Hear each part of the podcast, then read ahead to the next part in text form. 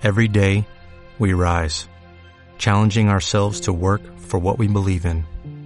At U.S. Border Patrol, protecting our borders is more than a job, it's a calling.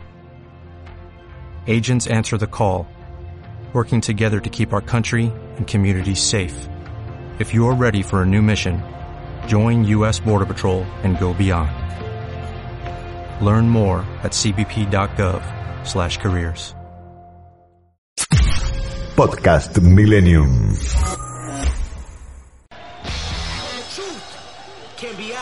Bienvenidos a Sobremesa con Diego Schurman en FM Millennium.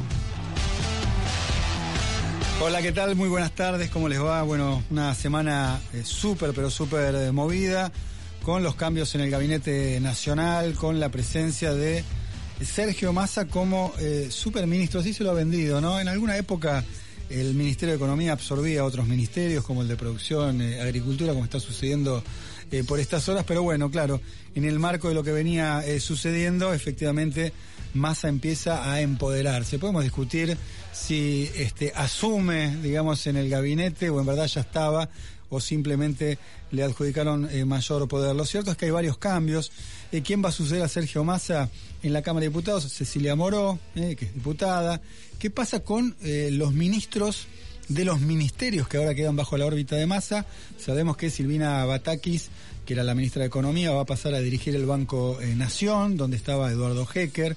Daniel Scioli, que estaba a cargo del Ministerio de Desarrollo Productivo, finalmente va a volver a la Embajada del Brasil y Julián Domínguez, que estaba en Agricultura, en principio se iría eh, al llano, ¿no? Bueno, un poco eh, desprolijo lo que ha sucedido en las últimas horas, pero había cierta urgencia, ¿no? El gobierno nacional necesitaba oxigenarse y dar alguna suerte de, no sé llamarlo golpe de timón, esto se verá con el tiempo, con los eh, planes que se anuncien, pero sí una oxigenación de caras para que la gente empiece a traducir que esto significa algún cambio en el rumbo del gobierno, aunque Aníbal Fernández, eh, ministro eh, de Seguridad que sigue en su cargo, dice que no va a haber cambio de rumbo, sino una profundización. Pero vamos eh, a analizar en el programa de hoy con distintos especialistas, politólogos, consultores, analistas políticos, qué significa la llegada de Sergio Massa a este Ministerio de Economía como, insisto, como le dicen varios medios, un superministerio a cargo de eh, un tipo ambicioso, ¿no? Como es Sergio Massa. Vamos a arrancar eh, esta ronda de, especialistas con eh, Juan Negri, el politólogo, profesor de la Universidad de Itela, a quien tenemos en línea lo saludamos. ¿Qué hace Juan? Diego Schurman te saluda. ¿Cómo estás? ¿Qué tal, Diego? ¿Cómo andás? Bien, bien, tratando de, de codificar algunas cosas que eh, digamos, en principio parece sencillo de entender porque eh, la oxigenación de un cambio significa de antemano que algo venía andando mal o fracasando, ¿no? Como en el fútbol que se dice equipo que gana no se cambia. Bueno, si se cambia, evidentemente no estaba ganando. Pero ¿cuál es tu traducción de la llegada de, de Massa a este, a este cargo y con tanto poder? Sí, la verdad es que los hechos están claros, ¿no? Lo que uno trata de hacer es, encontrar las lógicas y tratar de pensar qué es lo que va, qué es lo que va a pasar. Eh, como vos decís, creo que eh, la, la, crisis desatada con la salida de Guzmán no encuentra una solución con la llegada de Batakis, es decir, genera una, una, un cimbronazo al interior de la, de la coalición, del gobierno. Eh, la descomposición de algunas variables económicas en ese, en ese periodo eh, no, no aminoran, entonces esa, esa tensión sigue, sigue muy presente. Y, lo que a mí me da la sensación es que eh, uno de los accionistas del Frente de Todos toma posesión ¿no? de, una posición de gobierno muy expectante. Eh, la, la, imagen que yo uso es la idea de eh, atendido por sus dueños, ¿no? es decir, se acaba el momento en el cual hay como una serie de, dirigentes que, que, no se, que no meten las manos y ahora sí, digo, la, conducción económica está a cargo de los fundadores y los, pilares fundamentales del Frente de Todos.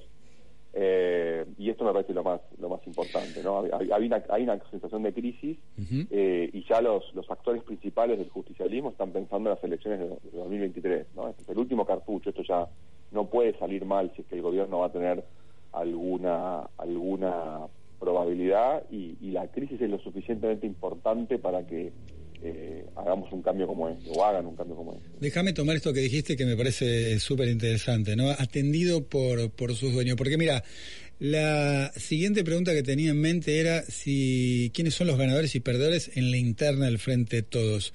Yo te escucho decir atendido por, por sus dueños, es decir, no ganó ni perdió nadie, simplemente se hicieron cargo todos de esta situación, ¿o no es así? No, yo no diría que están así, porque cuando yo digo atendido por sus dueños, la sensación que yo tengo es, bueno, el compromiso de algunos actores aumenta. Sí. Eh, pero obviamente las, son dueños que no se llevaban muy bien. Entonces. O sea, no es por eh, amor, no es, digamos, un, acuerdo por amor, sino por espanto. Sí, sí, en ese caso las, las, Borges me parece que está más vigente que nunca.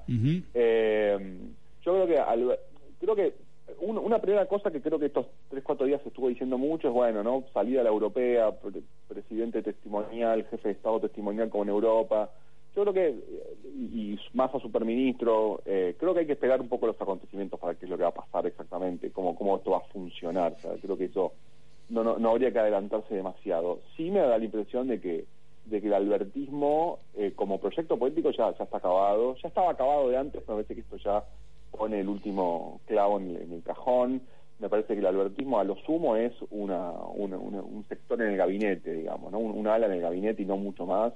Eh, y, que las probabilidades de, que Alberto sea un factor de poder en las elecciones de 2023 me parece muy bajo, muy bajo.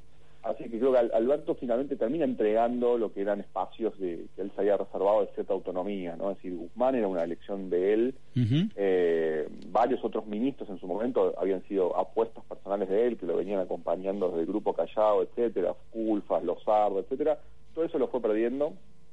Eh, la gran incógnita, por supuesto, es que siempre es Cristina, ¿no? Es decir, si, cuánto apoya a Cristina, qué, qué, qué significa en estos silencios de Cristina, eh, si, realmente está, está dando el visto bueno al crecimiento de una persona como Massa, que en el fondo sabemos que eh, han tenido muchísimos problemas en el pasado y que guardan algunos recelos, eh, cuánta, cuánto espacio de, acción le da a eventualmente un, un, un, este, un, ministerio de Massa. Ella, viene boicoteando, boicoteó la gestión de, de Culfas, de Guzmán, eso le permitió diferenciarse pero ahora ese, ese rol ya no lo puede hacer, ¿no? Una vez que logró la, que vaya Guzmán ya no puede hacer eso. Entonces queda una posición rara en la que no sabemos, digamos, si, si este, apoya o no esto y si lo va a cascotear o no. Entonces la, bueno, uno, uno tiende a pensar, por lo menos yo no quiero involucrar a nadie más, que juega con cierta ambigüedad. Es decir, si sale bien, sí, apoyaba, y si sale mal, nunca dijo que apoyaba.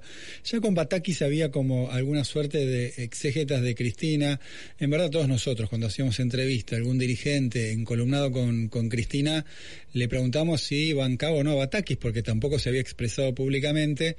Eh, y varios salieron a decir, sí, sí, sí, acá hay acuerdo y demás, pero lo cierto es que ella no se ha expresado sobre, sobre todo, esto. Yo creo que un poco para preservarse, un poco para jugar con la ambigüedad, ¿no? Y sacar tajada en, el caso de que le fuera bien y desmarcarse en el caso de que le fuera mal. Con Pataki yo he tenido digamos, versiones encontradas respecto a si es alguien que bancó Cristina, si es alguien que no bancó Cristina. En este caso me parece que también hay un juego similar, aunque es público que hace unos días se reunió Cristina con Massa, con lo cual uno da a entender que efectivamente ahí hay un guiño, pero expresión pública de ella hasta ahora, nada. No, es, cierto, creo que también hay un dato adicional, que es que eh, Massa ya sí es una persona con eh, capital político, por lo menos, algo de eso perdió, ¿no? Massa en los últimos años, pero eh, que se transformaría en una figura clave, que sí le va bien, ¿no? Eh, hacia 2023 y ahí es donde yo no sé si Cristina, digamos, este, una cosa es apoyar a Batakis o a, Guzmán, que son ministros técnicos, y otra cosa a una persona como Massa, que, definitivamente el éxito de Massa sería un reacomodamiento de piezas al interior del PJ, ¿no? Es decir, el éxito de Massa, eh, no sé, digo, insisto, es condicional todavía, eh, yo, eh, lo, postura directamente como, como candidato, ¿no? Como el candidato natural en 2023. También hay que recordar que hay varias figuras este, que se vienen quemando. Eh, hace unos meses hablamos de Scioli candidato y, que venía a rescatar el gobierno y ya nos olvidamos también. Menos de un mes, ¿no? Con el ingreso eh, al gabinete parecía efectivamente que lo estaban posicionando y después no. Ahora, la gran pregunta también es, ¿quiénes son los economistas de masa? Porque Massa toma un ministerio sin ser economista cuál es el plan de masa, uno a partir de los economistas que pudieran rodear a masa y por ahí puede decodificar este, con qué política económica este, va a avanzar, pero tiene simplemente versiones, ¿no? Hubo un encuentro de, de Massa con Lavagna, yo creo que alentado eh, por él y sobre todo para digamos, de alguna manera este, absorber eh, los pergaminos de, de la baña, pero hay que ver qué política económica va a aplicar. Eso es un gran misterio y creo que es la clave de todo. Es un gran misterio.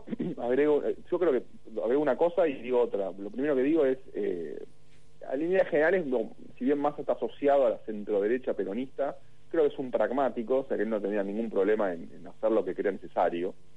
eh, no me parece una persona, eh, y esto lo digo como una virtud, eh, claramente atada a, a, dogmas ideológicos.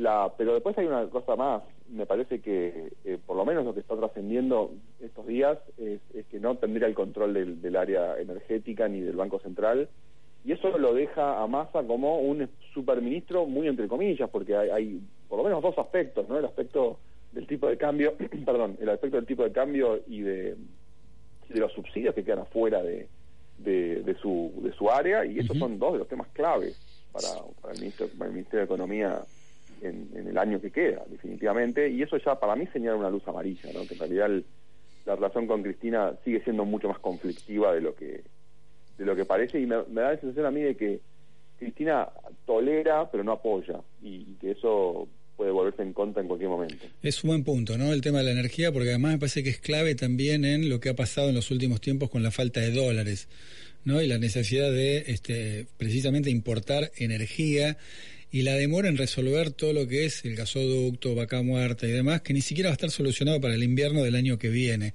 Así que creo que venimos en marcha lenta ahí efectivamente me parece que es clave también para el desarrollo de, de la economía.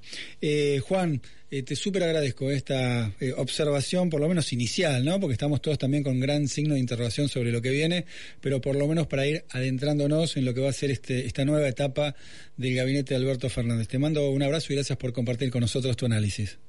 No, gracias a ustedes. Te mando un abrazo. Abrazo. Ahí estaba. Es Juan Negri, politólogo, profesor de la Universidad Ditela.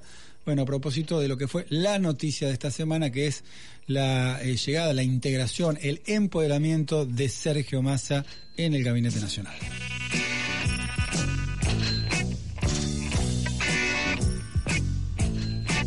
Los domingos de 15 a 16, sobremesa en FM Millennium.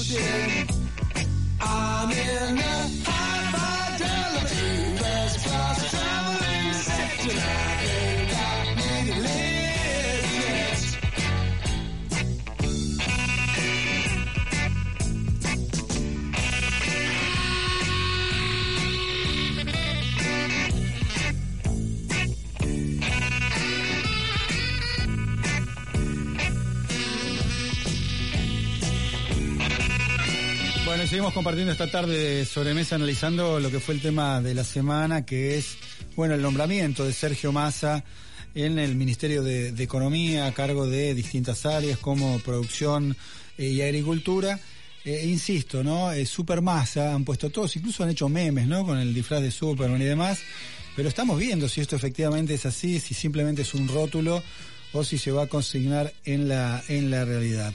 Eh, hablamos con Juan Negri, sumamos ahora a Lucas eh, Romero, licenciado en Ciencia Política, director de Sinopsis, que nos va a ayudar también a analizar lo que significa este eh, dato político de la semana. Lucas, Diego Schurman te saluda. ¿Cómo estás? Buenas tardes. Buenas, buenas tardes, Diego. ¿Cómo andan ustedes? Bien, bien, todo bien. A ver, primera observación de este movimiento de piezas dentro del gabinete nacional. Mira, per, permitime introducir, eh, introducirnos en el tema de la siguiente forma. Yo, yo creo que hay un concepto muy interesante de la psicología que creo que aplica bastante bien para entender un poco lo que está ocurriendo en el proceso político argentino, que es la disonancia cognitiva. Eh, en psicología la disonancia cognitiva es cuando en, en, un determinado sistema de ideas, creencias y emociones de una persona emergen dos conflictos, dos pensamientos que entran en conflicto. ¿no? Y, uh -huh. y, esa tensión entre esos dos pensamientos producen este fenómeno que la psicología llama disonancia cognitiva. Yo creo que el frente de todos sufre de disonancia cognitiva y que allí está la raíz de todos sus problemas. Entonces, si yo parto de ese diagnóstico, de que esta es una coalición que está integrada por gente que piensa distinto y no pueden resolver ese conflicto de, esos, de esas miradas distintas que tienen sobre cómo resolver eh, los desafíos, yo te diría, si la solución masa no es Cristina, la solución masa será insuficiente. Y yo ahí identifico varios planos de problemas que enfrenta esta coalición. Eh, digamos, identificar los diferentes planos de problemas te ayuda también a ent entender si es posible ir resolviendo cada uno, porque tienen que ser resueltos todos de manera simultánea. El primer plano de los problemas es la orientación de las políticas, las decisiones, el rumbo. Acá ha habido mucha indefinición. Digamos, este ha sido un ciclo, el gobierno del Frente de Todos, que eh, recién en la segunda mitad de mandato asumió un conjunto de compromisos públicos de orientación de la política económica. El propio presidente se vanagloriaba de, de que no le gustaban mucho los planes. Uh -huh, es cierto. Que, eh, el ministro de Economía, el primer ministro de Economía decía, yo no voy a venir acá a presentar un PowerPoint. Es decir, no hubo nunca durante la primera mitad de mandato un conjunto de compromisos públicos que orienten la política económica, pero no solo que orienten en el sentido de definir un rumbo, sino también que orienten las expectativas de los agentes económicos. ¿no? Tuvo que venir la urgencia del Fondo Monetario para que aparezca ese conjunto de compromisos que es el programa con el fondo. Uno podrá después discutir si el programa es bueno o malo, si es suficiente o insuficiente, pero desde el punto de vista objetivo, durante la primera mitad de mandato no hubo orientación de las políticas económicas, no hubo un rumbo. Digamos que ahora el andarivel de por dónde transitar lo fija el acuerdo con el fondo. Efectivamente, desde el 28 de enero que el presidente anunció ese acuerdo, a mi entenderlo, digamos, allí está el origen del conflicto político, lo anuncia sin el aval de la vicepresidenta, eh, se inicia un proceso de conflicto político interno en la coalición que termina con Guzmán renunciando el 2 de julio. Pero, digo, ahí hay un primer plano del problema. Digo, ¿están todos los integrantes de esta coalición de acuerdo con ese programa? Porque, digamos, si, si no están de acuerdo, bueno, entonces la coalición requiere un mecanismo de resolución de ese conflicto. Es decir, que alguien resuelva el conflicto y una vez resuelto el conflicto la, la coalición decide comprometerse o no con ese rumbo. Y ahí viene el segundo plano de problema, que es las decisiones se toman y después tiene que haber voluntad política y compromiso político de sostener esas decisiones. Entonces, si esta coalición decidió ese programa con el Fondo Monetario, bueno, tiene que haber voluntad política y compromiso político de perseguir esas metas. Esto fue lo que no ocurrió con Guzmán al frente del Ministerio de Economía, no ocurrió con el presidente uh -huh. al frente del Ejecutivo. Ahora, Lucas, eh, a mí me da la sensación, vos decías, claro, una coalición donde no se han puesto eh, de acuerdo, está claro que una coalición está conformada por gente que piensa distinto, pero efectivamente este, eh, la razón de formar la coalición es que se plantean objetivos comunes. Hubo uno solo inicial que era ganar la Macri, ¿no? Me parece que la alianza de, sí. de Cristina con Alberto, después de 10 años de no hablarse, era básicamente ganar la elección. No se sabe si en esas tertulias además congeniaron la manera, la manera de gobernar. Evidentemente no, por lo que ha pasado eh, a partir de, de, lo que fue el inicio de, del gobierno, ¿no? Donde, bueno, este, empezaron eh, a haber algunas diferencias que después se hicieron notorias y después ya se hicieron públicas directamente. Cada vez que Cristina aparecía en público era para marcar diferencias con Alberto Fernández, que no usaba la lapicera, etcétera, etcétera, etcétera. Ahora, eh, da la sensación, y lo, lo planteé hace un ratito, que hoy aparece con la figura de Massa eh, un plano de mayor entendimiento, lo pongo entre comillas, pero un entendimiento eh, forjado más por el espanto que por el amor.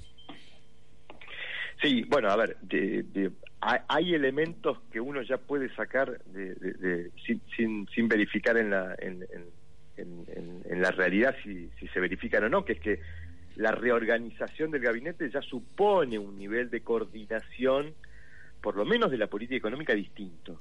Eh, Porque además, digamos, de la, de, la, de la indefinición de un rumbo general, me parece que también esta coalición mostraba dificultades en alinear las decisiones eh, dentro de cada uno de los ministerios que integran, los, digamos, los ministerios económicos, eh, digamos, con, con un diseño inteligente y una estrategia inteligente, alinear las acciones para perseguir objetivos comunes. Digo, entonces, acá podemos tener una mejor coordinación.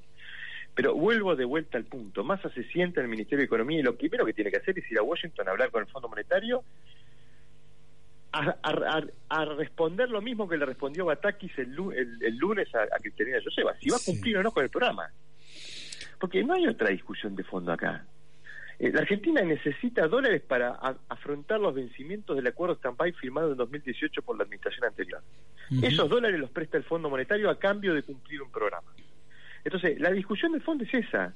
Yo diría, si, si, si la- el, el desembarco de masa no viene con un compromiso de Cristina de seguir ese programa, bueno, entonces quizás a lo mejor lo que masa tiene por delante es una renegociación de ese acuerdo con el fondo.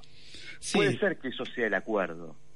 El acuerdo, digo, eh, al que se llegó dentro de la coalición, de decir, bueno, entra más al Ministerio de Economía, pero vamos a discutir el programa el programa con el fondo. Bueno, ahora nos falta entonces saber qué opina el fondo de todo esto.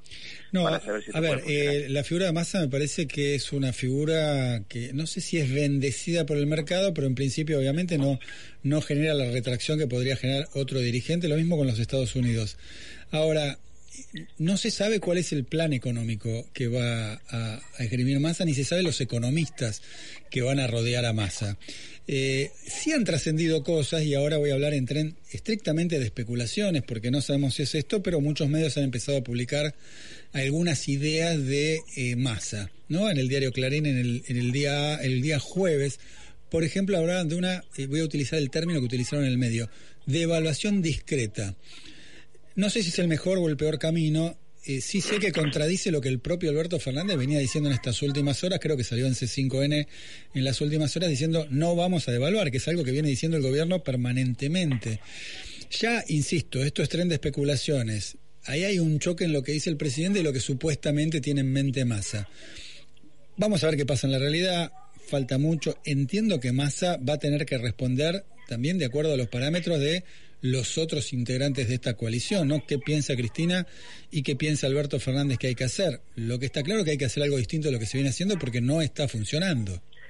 Bueno, ahí eh, eh, efectivamente todavía no conocemos cuál es, la, cuál, es, cuál es el conjunto de medidas que eventualmente, digamos, diseñará Massa en su programa económico, pero insisto, hay un programa de fondo que está guiando, conduciendo, siendo un condicionante de la política económica, eh, y esto hay que tomarlo como un dato de la realidad. Bueno, veremos si esas medidas están en línea con perseguir esos objetivos que están contemplados en el programa, o Massa tiene la intención de ir a renegociar ese programa. Pero déjame concluir con el último plano de problemas, porque Dale. tiene que ver también con tu pregunta, que es, tenemos la orientación de la política, el rumbo, tenemos el compromiso, la voluntad política de perseguir ese rumbo, porque una vez que se toma la decisión hay que sostener ese rumbo, y tenemos el tercer plano de problemas, que son las condiciones políticas y sociales bajo las cuales se implementan esas decisiones. Y este es el quizás el plano más preocupante del asunto, porque si Massa no puede renegociar el acuerdo y hay que eh, perseguir ese acuerdo, bueno, ¿están dadas las condiciones políticas dentro de la coalición, hacia abajo de todos los dirigentes que integran esta coalición, y las condiciones sociales para implementar un programa de estas características? Este es el, el otro gran interrogante. Entonces, te lo reduciría a dos preguntas. ¿Está Cristina de acuerdo o no con cumplir con el programa con el fondo? Y dos, ¿están dadas las condiciones políticas y sociales para implementar un programa de ese tipo?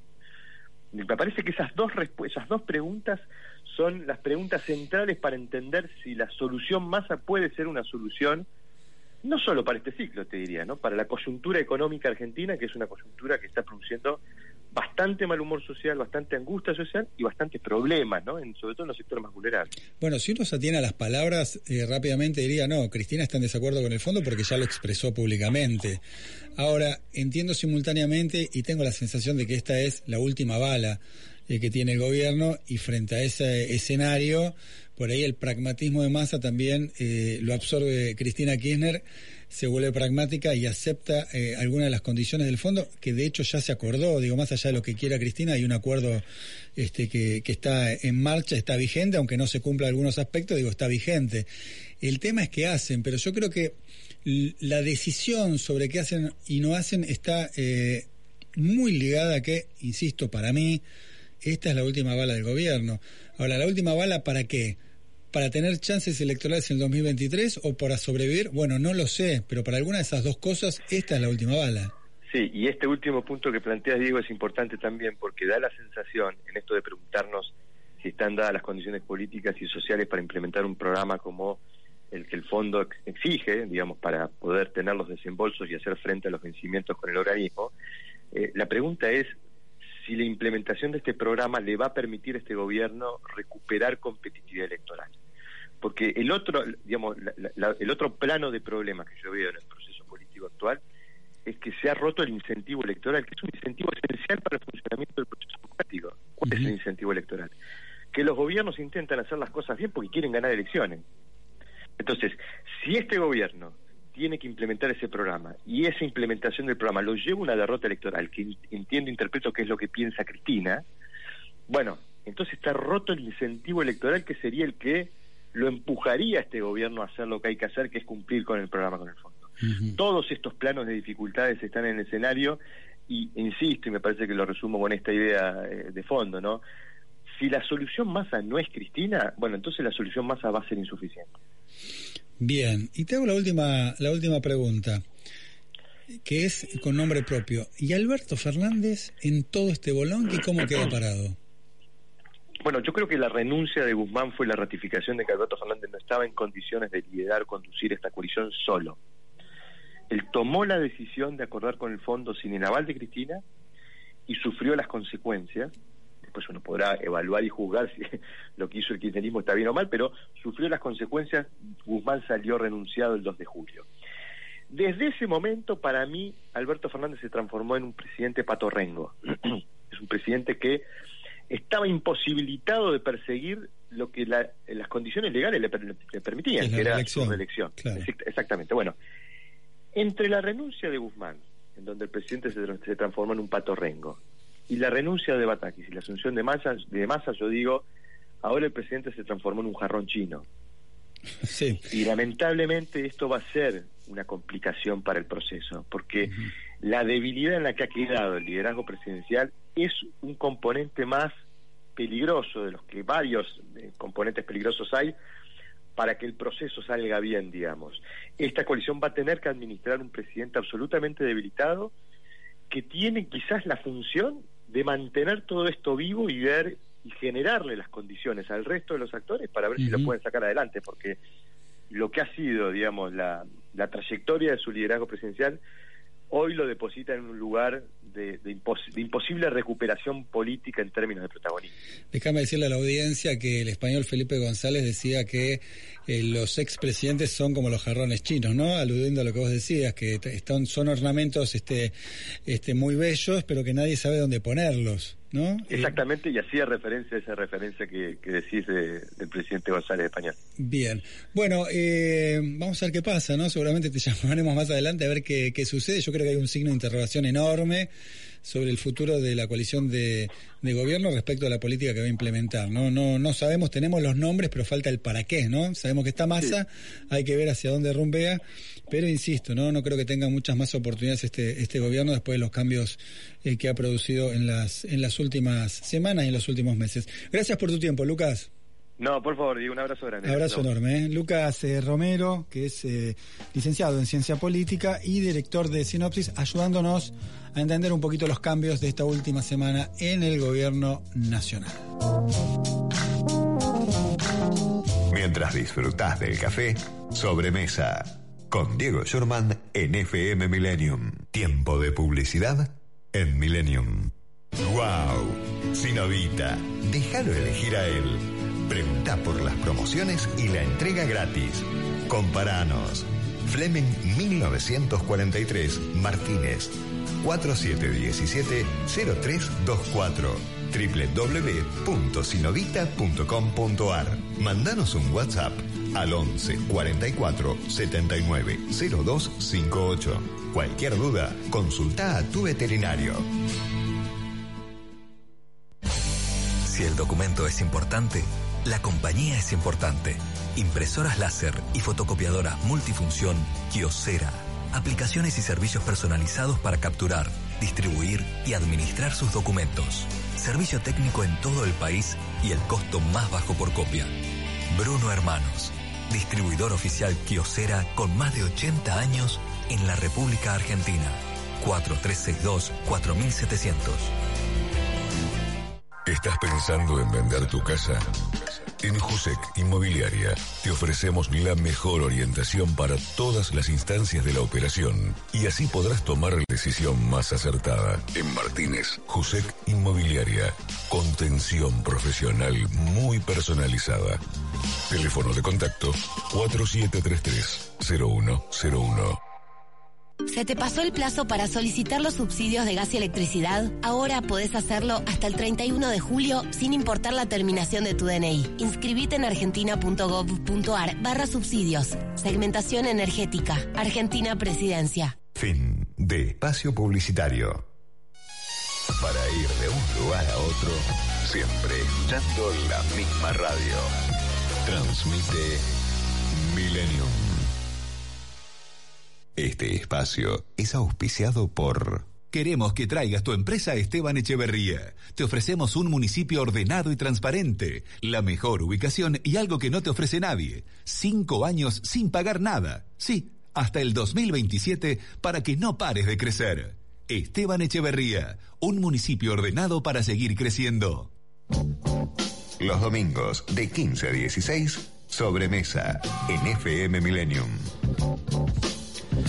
Bueno, llegamos al último bloque de sobremesa donde estamos eh, consultando a distintos especialistas para analizar lo que fue el, el, hecho político de la semana con los cambios de gabinete, con la figura de Sergio Massa y también otros cambios, ¿no? Eh, lo que fue el golpe seguramente para Silvina Batakis con su eyección de el Ministerio de Economía, lo mismo para Scioli, ¿no? Que habían llegado hace menos de un mes a ocupar sus cargos. Bueno, hubo una nueva eh, movida y estamos analizando también eh, por qué, las razones. Y ahora vamos a sumar al análisis a Gustavo Córdoba, analista político, director de eh, Suban Córdoba, director de Maratón con Paul, eh, que siempre eh, se muestra dispuesto también a compartir su, su análisis. ¿Cómo estás, Gustavo? Diego Schulman te saluda. Diego, qué gusto estar contigo. Bien, te agradezco que estés con nosotros. La verdad que hay, hay muchos ítems eh, para, para abordar, pero lo mismo que le he preguntado a algunos colegas tuyos.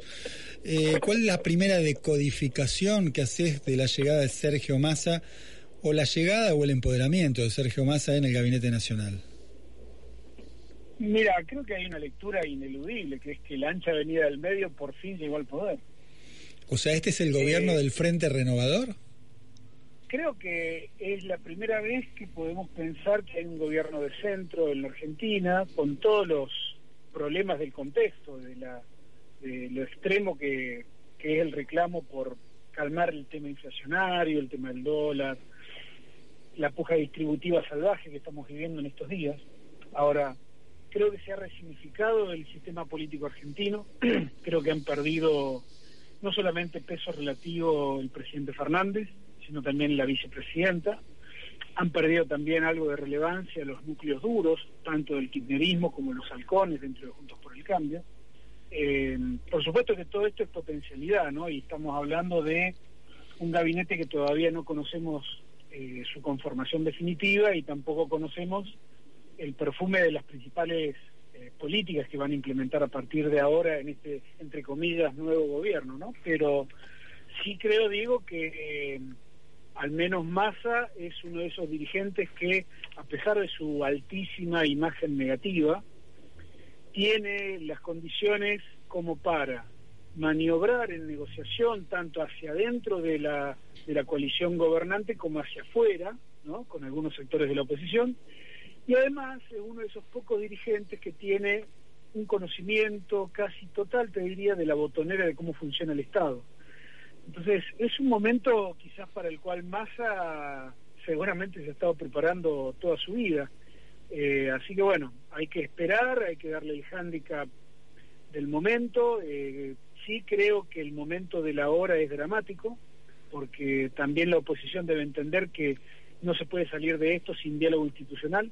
Digo, es la última carta que se juega al frente de todos para tratar de llegar con algo de aire al momento electoral del año próximo, ¿no? Pero si no ordenan la, la inflación, no ordenan la economía, no emprolijan un poquitito, digamos, la toma de decisiones en el frente de todos, todo esto que estamos hablando van a ser solamente simplemente palabras. Me arriesgo a hacerte una pregunta eh, que hoy parece tener una, una única respuesta, que es eh, si tiene chances este gobierno de ser reelecto. Pero claro, dejo abierto la posibilidad porque eh, un año en la Argentina es una era glacial, puede pasar cualquier cosa, ¿no? Pero hoy por hoy la Diego, foto, Diego, la foto de hoy indicaría que no, no, no podría ganar, pero falta mucho, ¿no? días atrás, eh, Mónica Fein, actual diputada nacional y ex intendente de Rosario, hizo un tuit que me dejó reflexionando mucho y me parece que hay que recuperarlo para este momento. ¿no? Dijo palabras más, palabras menos, que en el actual momento la dirigencia tiene que dejar el ego y la campaña para el año que viene. Eh, así de simple, ¿no? Digo, y tan difícil de concretar, porque la verdad es que falta el Mundial, faltan las vacaciones, falta Semana Santa, y aún así, mediados de fines de mayo, mediados de junio, recién ahí vamos a tener la definición de las candidaturas. Entonces, imaginemos un contexto en el cual no podemos planificar nuestra economía familiar a una semana. Es ¿no? cierto. Digo, y hay gente que todavía está pensando en las candidaturas presidenciales.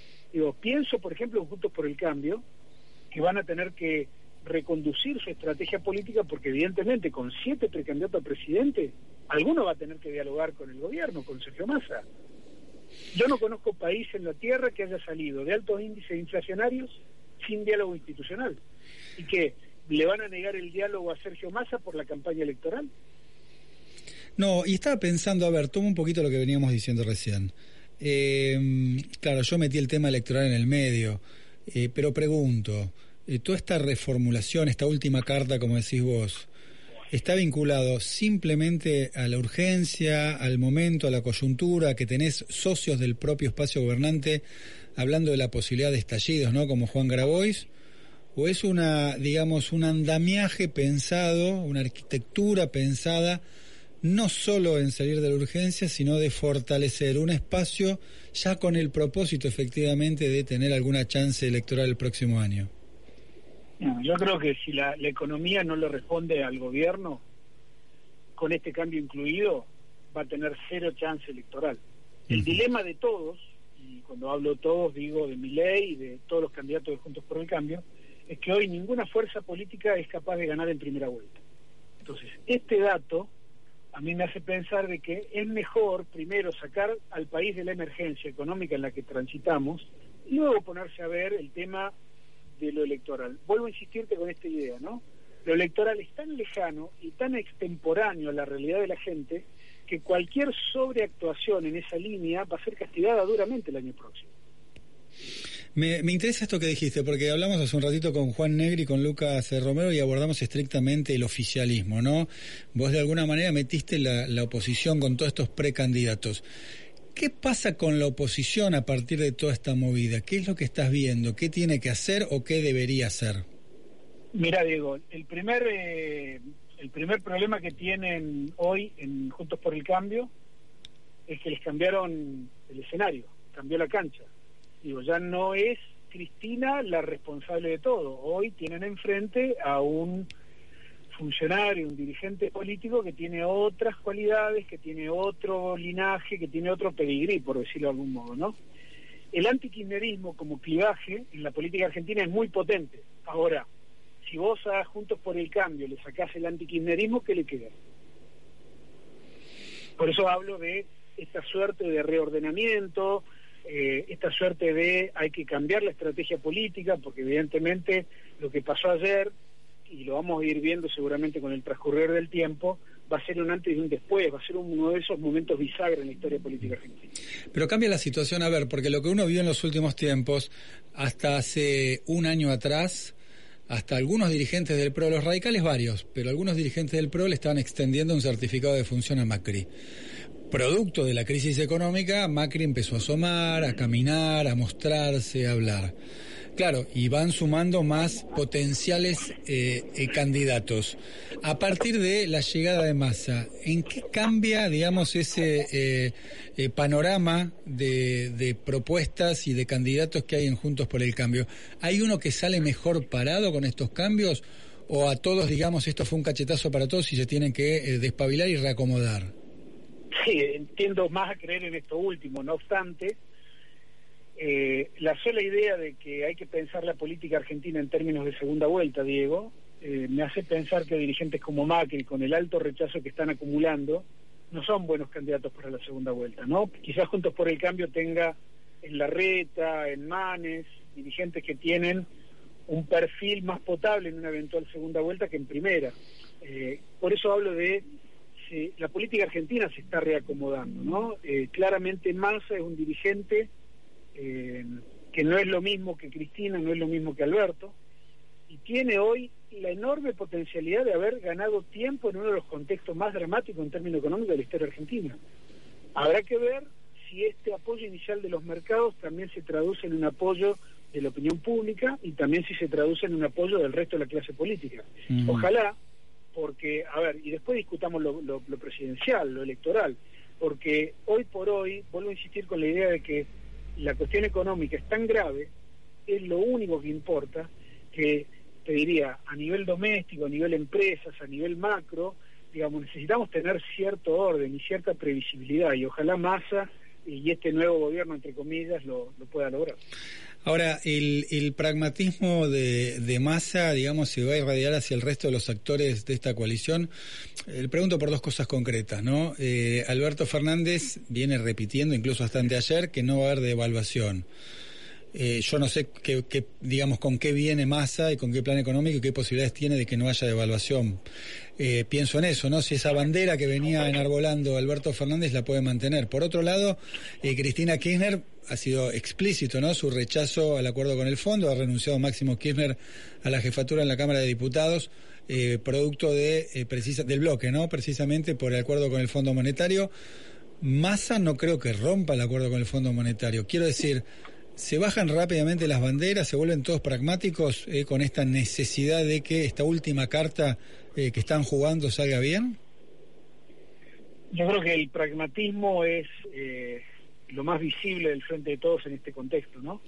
Eh, creo que el, el pragmatismo de Cristina es el que impuso de última este apoyo a Sergio Massa para dar el golpe definitivo para asumir como un superministro. Habrá que ver si no es una decisión equivocada. Vuelvo a insistir, Diego, con la idea de que no le quedaba mucho margen al gobierno para hacer otra cosa, ¿no? Digo, y en este sentido, eh, está claro que hubo rechazos, que no hay, no comparten algunas miradas, pero es tan poco tiempo el que le queda y tan, tan poco el margen de maniobra que yo prefiero pensar que de última instancia prefirieron acordar en base a mínimas cuestiones y dejar de lado las diferencias porque eh, entienden que la gravedad institucional y democrática por la que pasa la Argentina es muy grande. Mira, creo además también eh, interpretaron un sentido de la opinión pública. Nosotros publicamos unos datos antes de ayer que hablaban de que el 60% de los argentinos querían un cambio total de gabinete. Me parece que lo que ha interpretado en este punto el gobierno de Frente a Todo es que la sociedad le estaba pidiendo un cambio de actitud al gobierno. Sí. Acción, ¿no? En ese sentido me parece, me parece que va en esa línea, ¿no? Y habrá que ver, yo creo que hasta que no conozcamos la totalidad del gabinete y las principales líneas de política, es muy aventurado y muy apresurado a sacar alguna conclusión. Ahora hago una lectura lineal y me apresuro hago una conclusión que por ahí no corresponde en estos, en estos tiempos. Siempre la realidad es mucho más compleja. Pero poniendo todo en blanco y negro, eh, si esto sale mal, bueno, claramente el, el Frente de Todos va a ser derrotado. Si esto sale bien, ¿quién es el gran ganador? Es Massa, digo, eh, pensando ya en el 2023. Porque ¿quién puede Mira. capitalizar que esto salga bien? ¿Alberto Fernández, Cristina Kirchner o Sergio Massa? Eh, por- probablemente la ancha avenida del medio y Sergio Massa, que es uno de sus intérpretes más importantes. Tiendo a creer también que los sectores moderados de cada espacio político también van a tener mayor relevancia, porque los acuerdos institucionales posiblemente puedan fluir de una manera mejor o más. Bueno, hay buen, hay buen vínculo, ¿no? Eh, Massa y, y Larreta son amigos, además.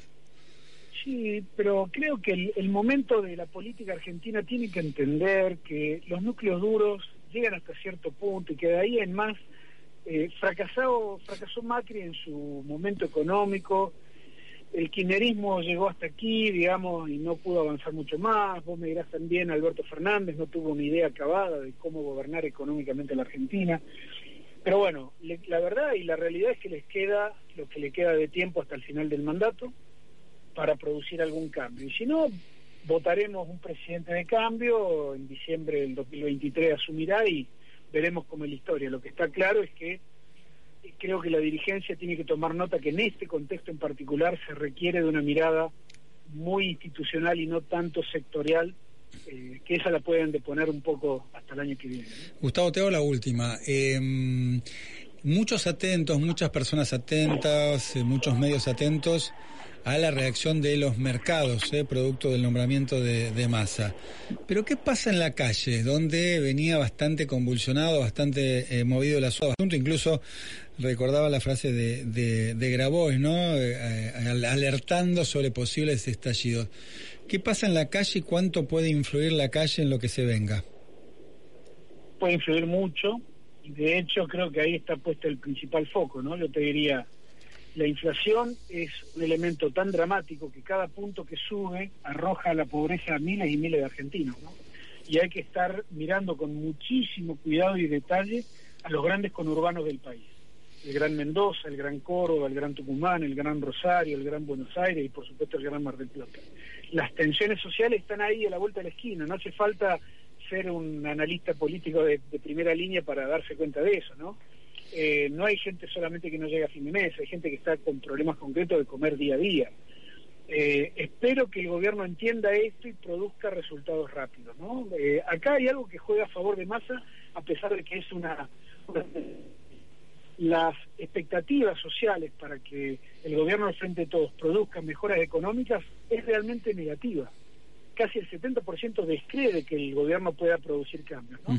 Y esto, como te digo, que puede sonar como negativo, puede terminar siendo algo positivo porque si Massa logra encadenar de manera gradualista dos o tres políticas exitosas de corto plazo, y en una de esas puede recuperar parte de la credibilidad que ha perdido Alberto Fernández. ¿no?